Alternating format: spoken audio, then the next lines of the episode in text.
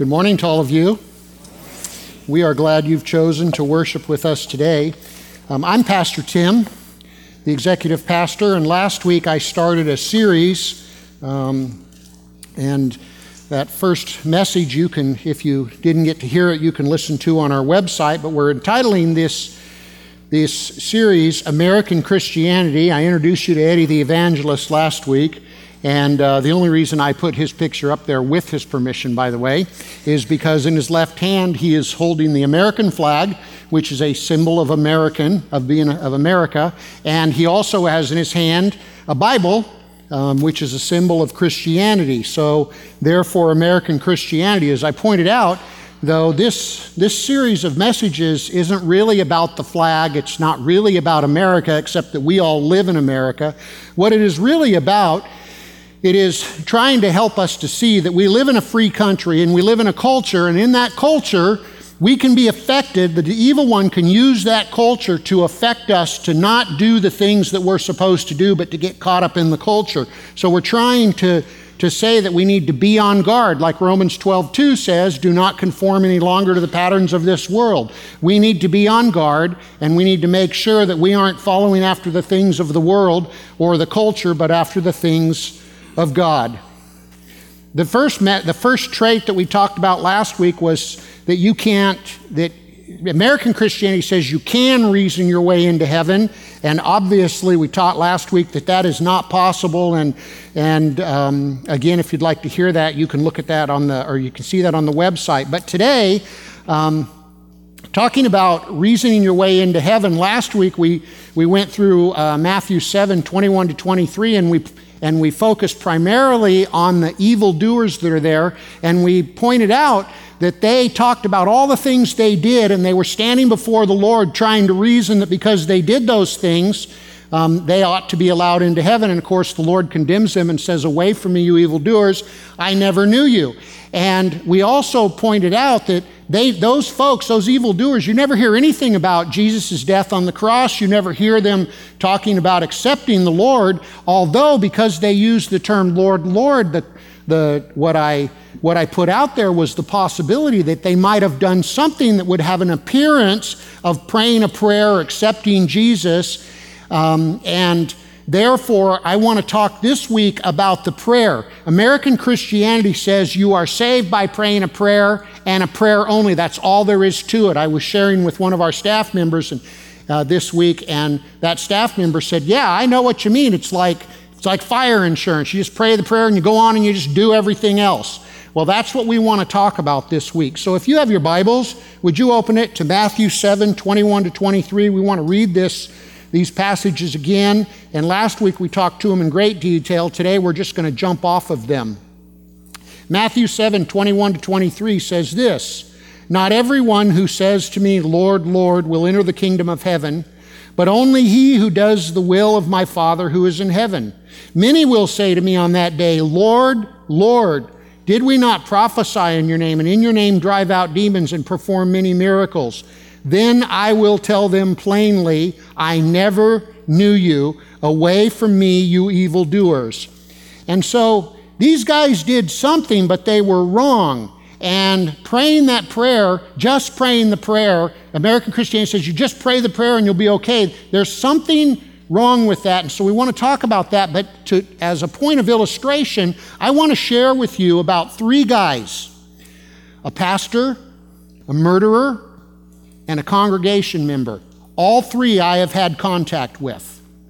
The pastor, um, I'll call him John because for all I know he may still be in the area, but he was a pastor from a from uh, the church, our former church that my, my wife and I went to, and the church we were saved in. And boy, I really looked up to him.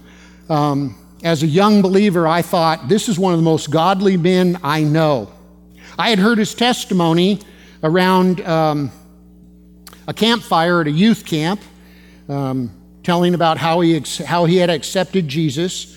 John did a lot of counseling in our church, and um, he one day was uh, he was counseling a couple who were in a lot of trouble.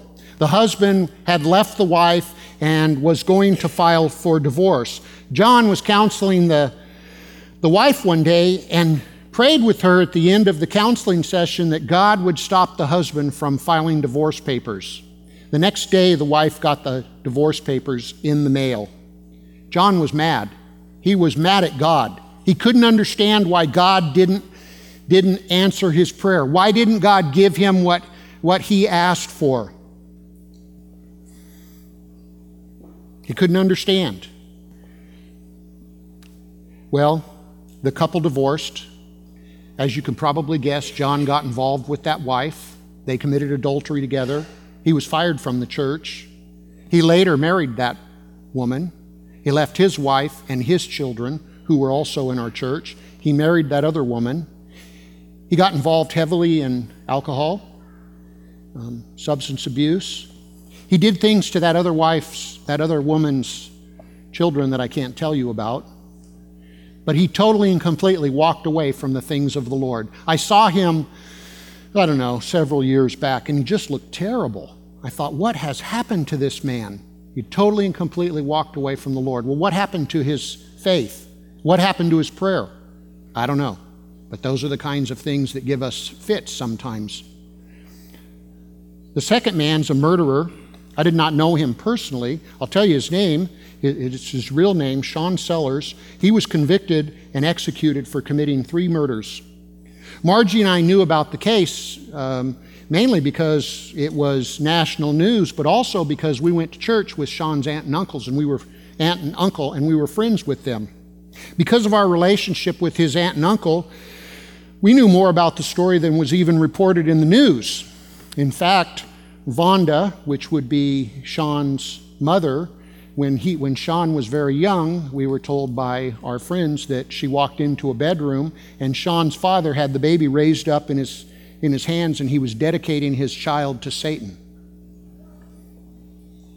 Well, obviously, Sean's dad and Vonda divorced, and Vonda married, remarried sometime later. I don't remember all the exact details, but what I do know is that at around 16 to 18 years old, Sean executed a convenience store clerk, and he said that he did it just so he could experience what it was like to kill someone.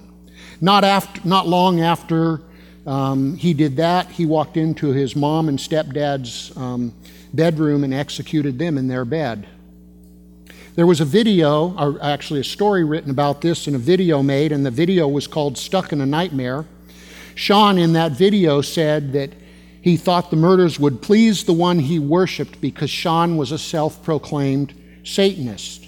He was obviously caught, incarcerated, and, his, and in his story, he tells about waking up from a nightmare. Because, see, when he was in prison, a chaplain started sharing with him and that chaplain led him to the Lord. And Sean talks about waking up and like doesn't even all, all remember all the things that he did. But I remember seeing him um, interviewed on a on a night show like Dateline or something like that, and the interviewer was interviewing him. He was on this big, you know, um, TV screen because he was in prison. And I remember the interviewer asking him, "Sean, do you believe you need to be executed for your crimes?" Sean gave a wonderful testimony about how he had given his life to Jesus, but he said, I should be executed because I killed three people. And I remember the forum afterwards where people were sharing, you know, and the news organization had different people sharing about what did they think about Sean and Sean and, and what they said was, you know, oh, it's all an act. He's just doing that so that he won't so that he won't um, be executed. But he was executed by lethal injection on February 4th, 1999. Where is Sean today after all those heinous acts? What about his prayer? Is he with Jesus or was it all just an act? I don't know, but those kinds of things are what get us thinking about these kinds of issues and, and somewhat uh, create problems for us. And then there's a congregation member. I'll call him Joe. My wife and I went to church with him. Our church in those days were like many Baptist churches. After each service, there would be an altar call, and the pastor would encourage people to come forward to accept Jesus or to rededicate their life. Um, as a young believer, I, I remember being really puzzled by the fact that Joe seemed to walk forward all the time. He was always very emotional. I mean, every time you turn around, Joe was up praying with one of the pastors. And of course, each time the pastor would share about you know, the decision that was made, and we'd be told that Joe just accepted the Lord or he rededicated his life to the Lord. I remember wondering what, what was Joe doing wrong? Um, um, that he needed to keep coming forward. I was told it was just a one time thing. And remember, a, a young believer. I mean, did he continue to do, to need to do that or what? Some people said he was just emotional and he just wanted everybody to see him. I, don't know, but those are the kinds of things when we start talking about praying to receive Jesus, it's those situations that get us into trouble. There's some of the, these are some of the issues or dilemmas we run into when we factor down salvation to a prayer and a prayer only. It gets us into trouble. And so I want to talk about that today. American Christianity says you're saved by a prayer uh, by praying a prayer, and that's all there is to it. I thought it was fascinating that Brian um, shared a, a, quote from J.D. Greear this morning Stop asking Jesus into your heart. And I have a quote from J.D. Greear as well. I didn't know Brian read the book, but it's a great little book, and here's what J.D. Greear says. Salvation is not a prayer you pray in a one time ceremony and then move on from. Salvation is a posture, of, a posture of repentance and faith that you begin in a moment and maintain for the rest of your life. He quotes a 2011 11 Barna study that shows that nearly half of all Americans have prayed such a prayer. Could you imagine if 50% of all Americans knew the Lord, what, what America would be like? He says, half of all adults in America have prayed such a prayer and subsequently believe they are going to heaven, though many of them rarely, if ever, attend a church, read a Bible, or do things that are consistent with knowing the Lord. Um, someone once said to me, and I don't remember who it was, or I'd give him credit for it, but I wrote it down, and he said this So often in our churches today, we talk about conversion when we should be talking about transformation. He said, Conversion without transformation isn't conversion at all. And these are the kinds of issues that I want to try to walk into with you today when we talk about this prayer. But before we go there and before you get into your notes, I want to give you two cautions, two things that I think we have to be very cautious with when we are thinking about theology or our stands on certain things. The first one is what I call stick figure theology. It's very dangerous. What stick figure, what, what stick figure theology is, is like you construct this situation. It's not a real person, it's like a stick figure, and you go like, this person did this, and then they did this, and they did this, so would this be true about them? You know, we just make these things up. And I'm telling you, that's very dangerous when you start talking about, you know, you're not talking about real people. It's very dangerous. It gets us into trouble, and we start reasoning. We fall in the trap of the first um, tenet of, of American Christianity. And then the other caution I would give you so be careful with stick figure theology. In fact, I'd encourage you to stay away from it. The other is um, I would caution you to stay away from the extremes. You need to understand in every theological um, stand that someone takes, there's extremes. The first one is license. And when it comes to praying the prayer, here's what the extreme would say just pray the prayer, you don't have to do anything else, you're good. In other words, everything's okay. That's dangerous and that's not always consistent with Scripture, so be careful with that. The other extreme is legalism. And legalism with the prayer goes like this you pray the prayer, and then you need to do this, this, this, this, this, this, and this. And there's all these rules and regulations laid out, and pretty soon you can't do any of it. That's the other extreme. And we need to be a little bit more in the mid, try to be a little bit more in the middle. And I, what I want to tell you is that there is more to the prayer than just what American Christianity says about praying a prayer. There's more to it than just the prayer. To help us to understand with that, I'm, understand this, I'm going to share with you three P's in the prayer. The first P is this the prayer. the prayer. When we talk about praying and receiving Jesus, if someone truly does that, I have isolated at least four things that are a part of that. And here's the four things I've come up with. The first one is a recognition of sin. Romans 3:23 says, "For all have sinned and fall short of the glory of God." This is the first passage I can remember as an unbeliever um, hearing, and actually it made sense to me. It was being shared by the, the pastor with my wife and I when he was um, when we were in our living room on a Monday night in early September, the first night of dove season, because I had dove feathers and blood all over me. And he was sharing with me that I was a sinner, and it made sense to me that I was a sinner. How many times, and, and, I, and, as, a, and as, as that night, you know, I didn't understand all the theology behind that short little passage. I just knew that I was a sinner. How many times, I mentioned last week, how many times I have heard people say, and this is like their reason that they should get into heaven, I guess, but I'm a, I'm a good person.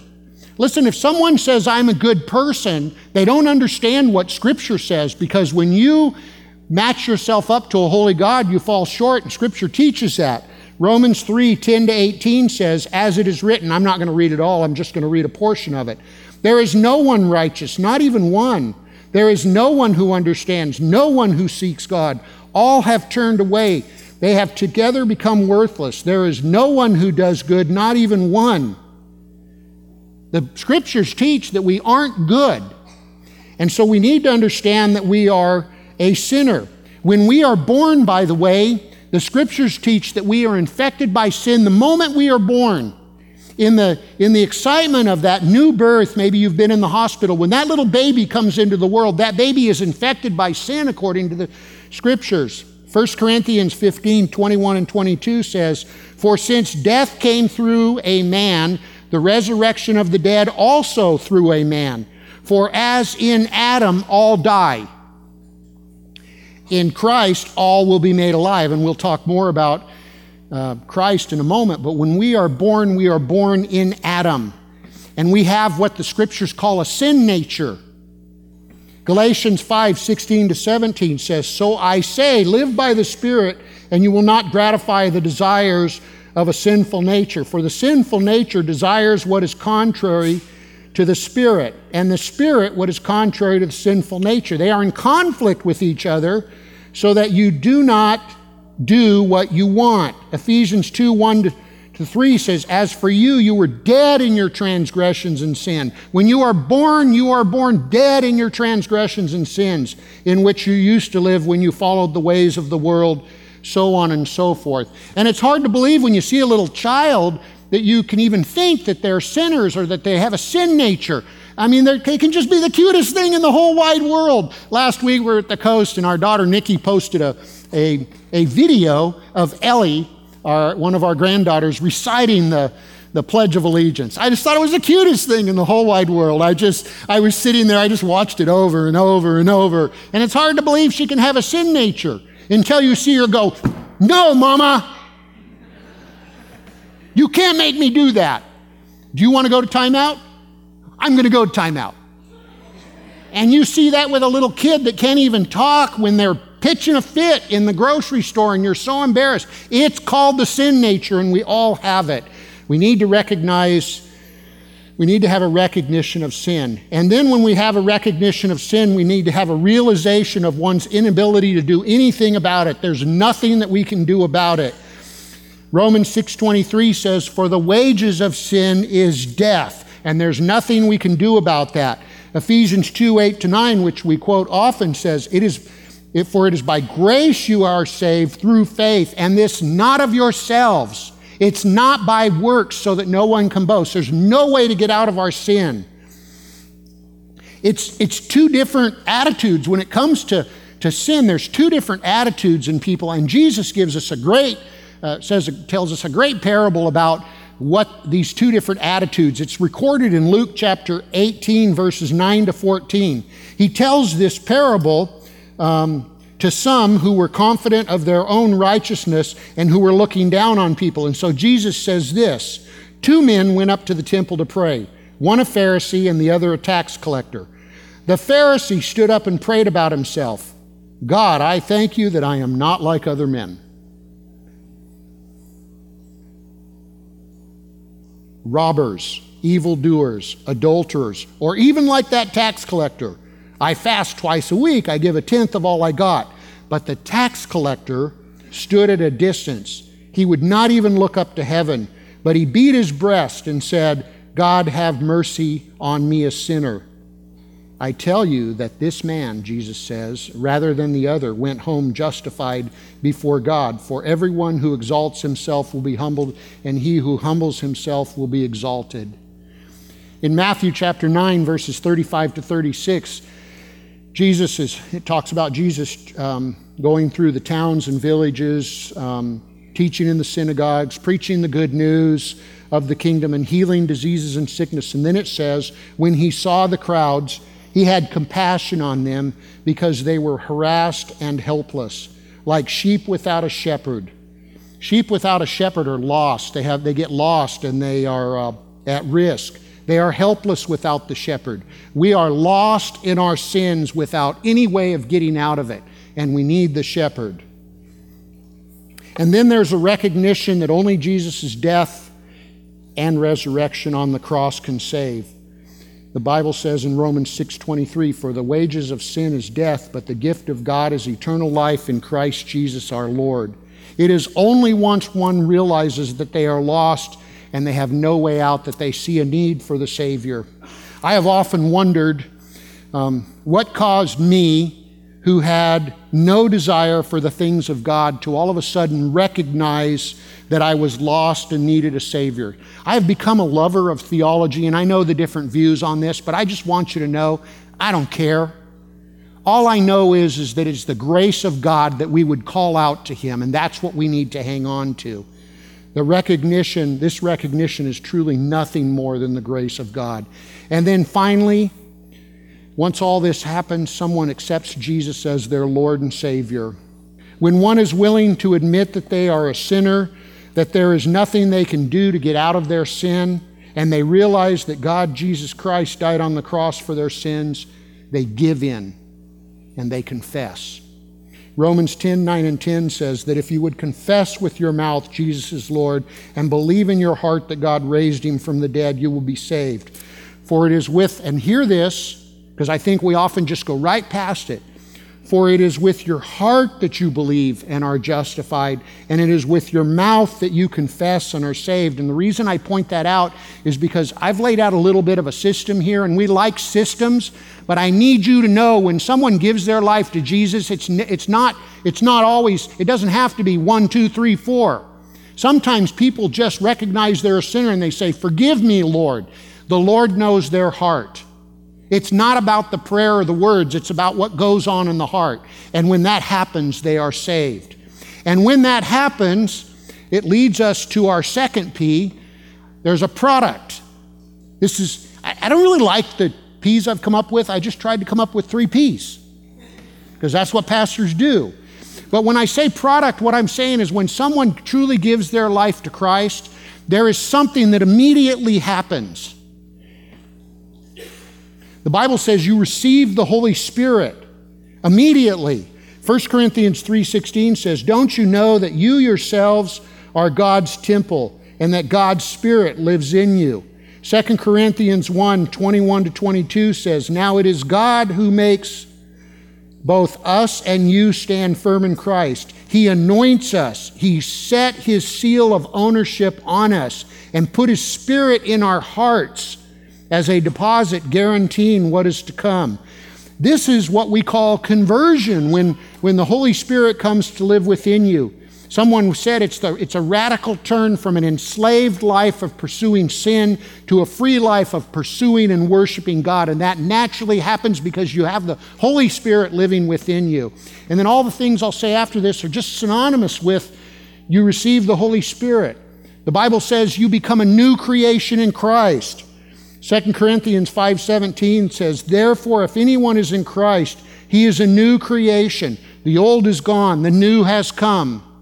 The Tim who had no desire for the things of God, once he gave his life to the Lord, Holy Spirit came to live within him, just like with you. That Tim is a different Tim than that Tim back in those days because he is a new creation, as are you if you've given your life to Jesus Christ.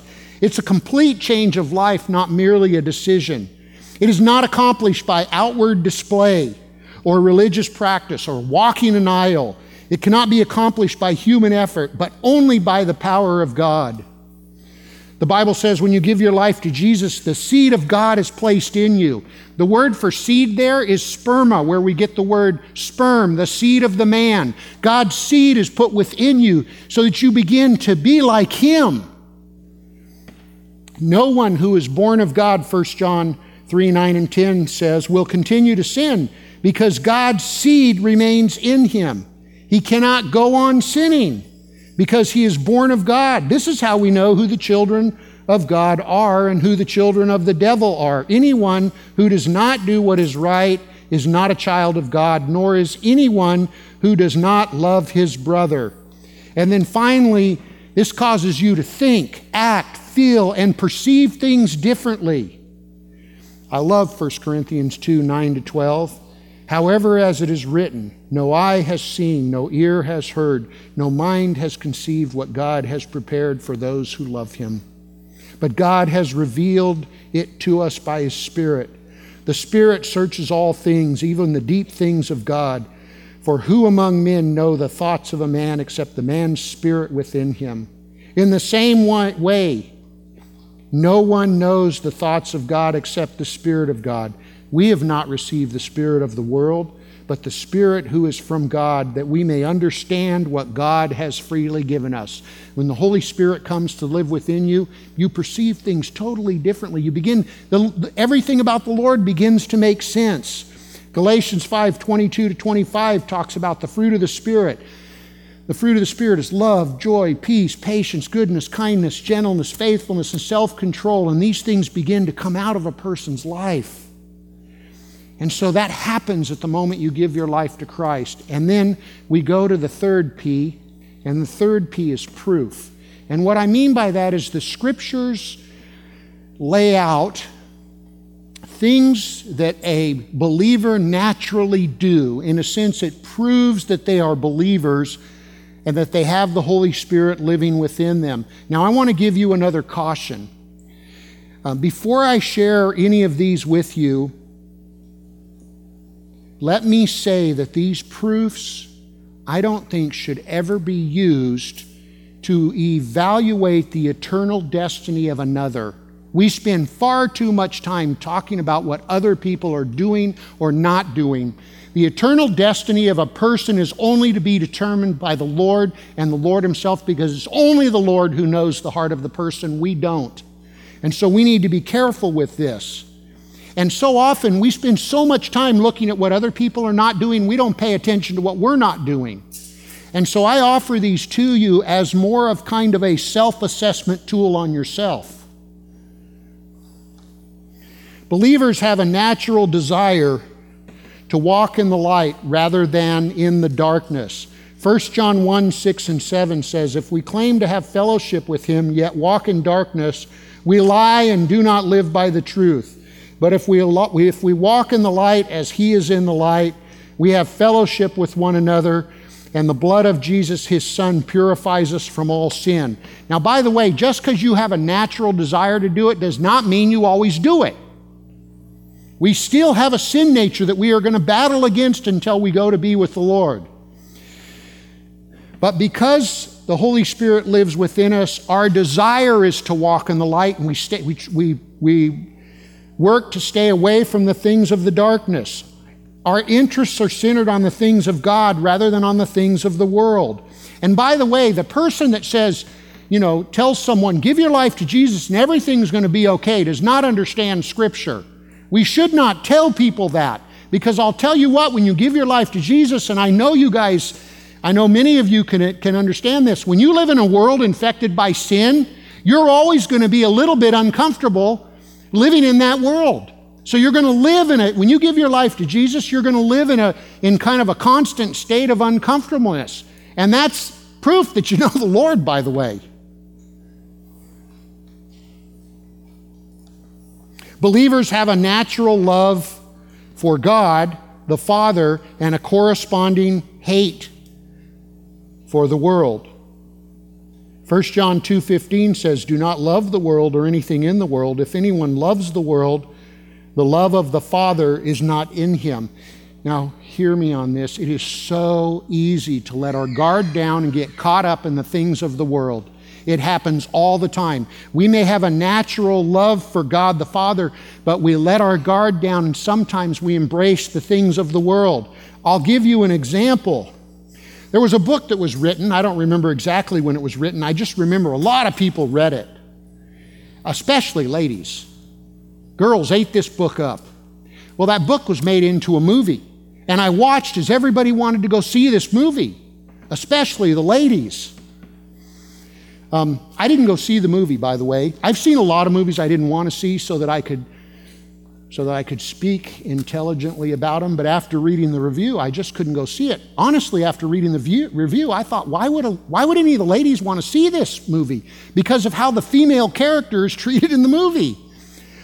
I want to read you a portion of a review from Plugged In. Plugged In is a, is a um, uh, part of Focus on the Family, and you can actually get an, an, app from Plugged In on your phone, and you can read about movies. I would encourage you to do that. Here's what the what the review said. By the way, Plugged In, I think, does a great job. They don't just nail everything; they try to give it a really fair reading. I mean, a really fair.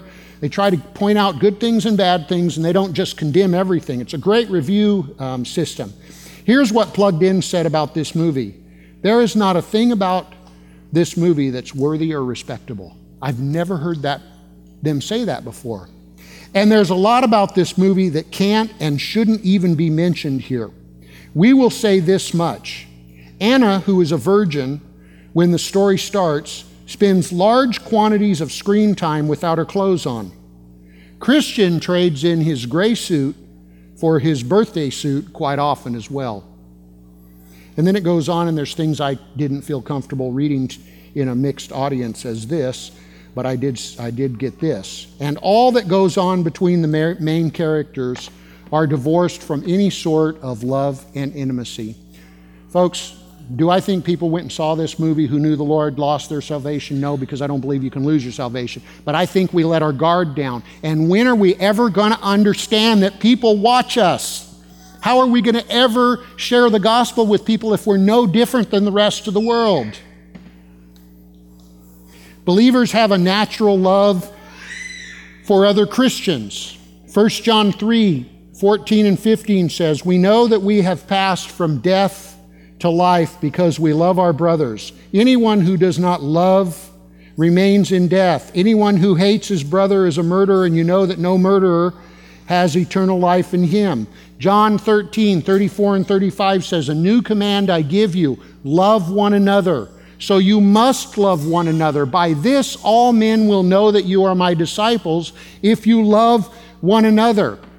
When, when we become, when we have the Holy Spirit come to live within us, we naturally have a love for other believers. We want to be around them. And the Bible teaches us that we need to be careful how we treat one another because other people see us. And if we treat every if we treat our brothers wrong, why would someone in the world want to be a part of the kingdom of God? It's important that we love one another. We give each other the benefit of the doubt. We think the best of one another. And being around I mean being around believers is good for us because we help one another to navigate the Christian life in a world infected by sin. We need one another. Now, believers, as believers, we, that doesn't mean we shouldn't be around unbelievers. We should be around unbelievers. We are to be in the world, but not of the world. How could we ever witness to them if we're not around them? But would it surprise you to know that I've heard some believers say they actually don't like being around believers? They like, they'd rather be around unbelievers. I catch myself wondering why. Well, I think it's because the believer likes what the unbelievers are doing. I mean, I'm just guessing. But I mean, think about it. If you have a party and you really want a party, you don't ask the pastor to come. You don't ask your strong Christian friends to come.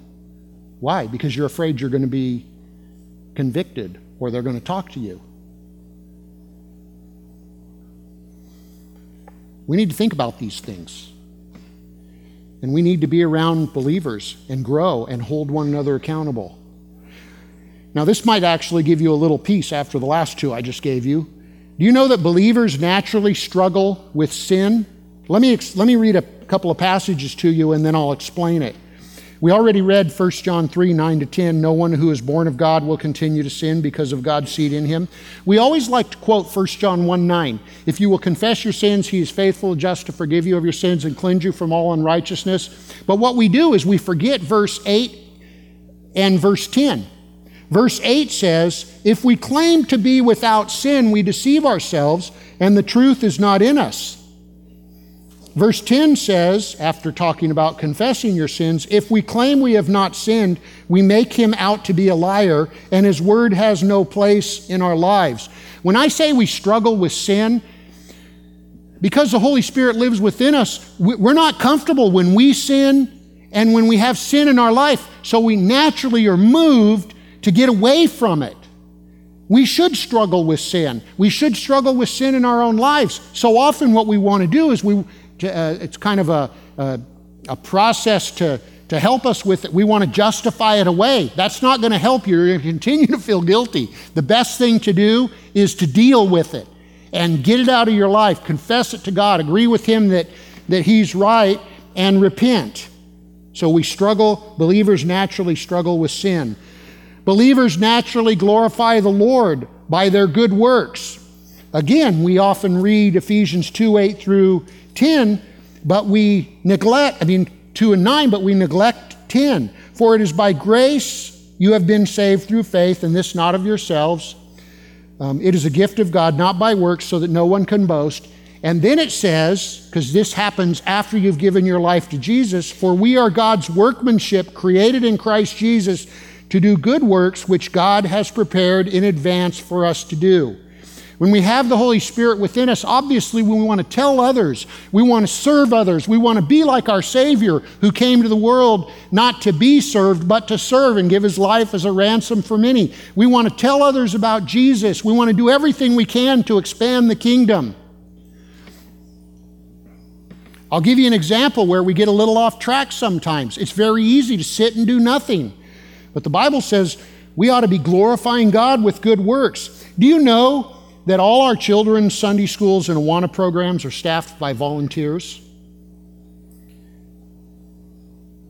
Do you know that some churches, who probably have more money than we do, pay to have that taken care of? Um, we don't have the money.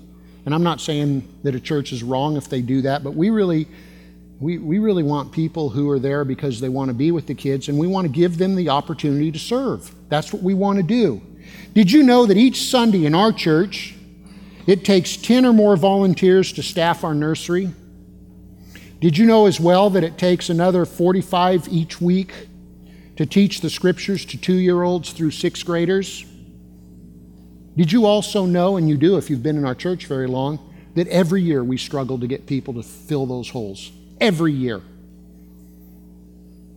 Did you know, and I just know this to be true, did you know that most of the ones that aren't already serving will hear what I say right now and they'll think someone else will do it? Or they'll reason why they can't do it? Listen, as believers, we need to get involved and start serving. Did you know that James says, What good is it, my brothers, if a man claims to have faith but has no deeds? Can such faith save him? Suppose a brother or sister is without clothes or daily food. And I'll paraphrase suppose a little kid has never heard the scriptures. If one of you says, Go, I wish you well, keep warm and be well fed, but does nothing about those physical needs, what good is it? Believers glorify the Lord by getting involved and doing good works and sharing the gospel. I want to encourage you to go out and see Kathleen after the message today. And finally, finally, believers persevere in the faith.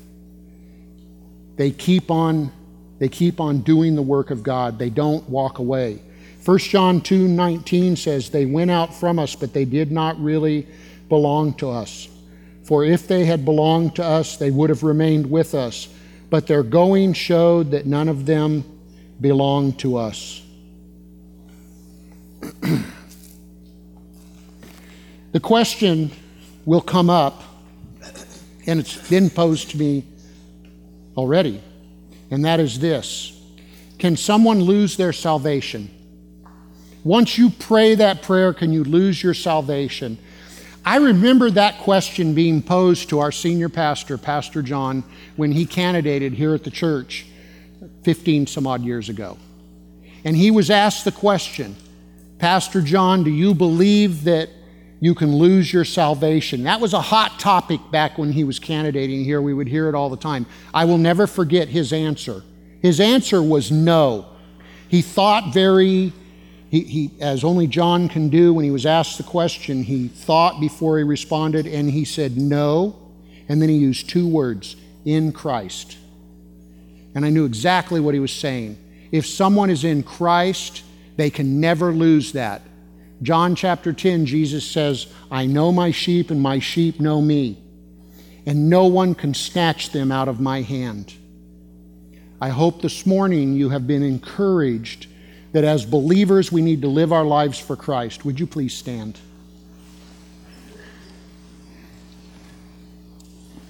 Let's pray together. And after I pray, there'll be a few leaders up front if you'd like to come up and talk with someone. If you've never given your life to Jesus Christ, we would encourage you to come up and do that now.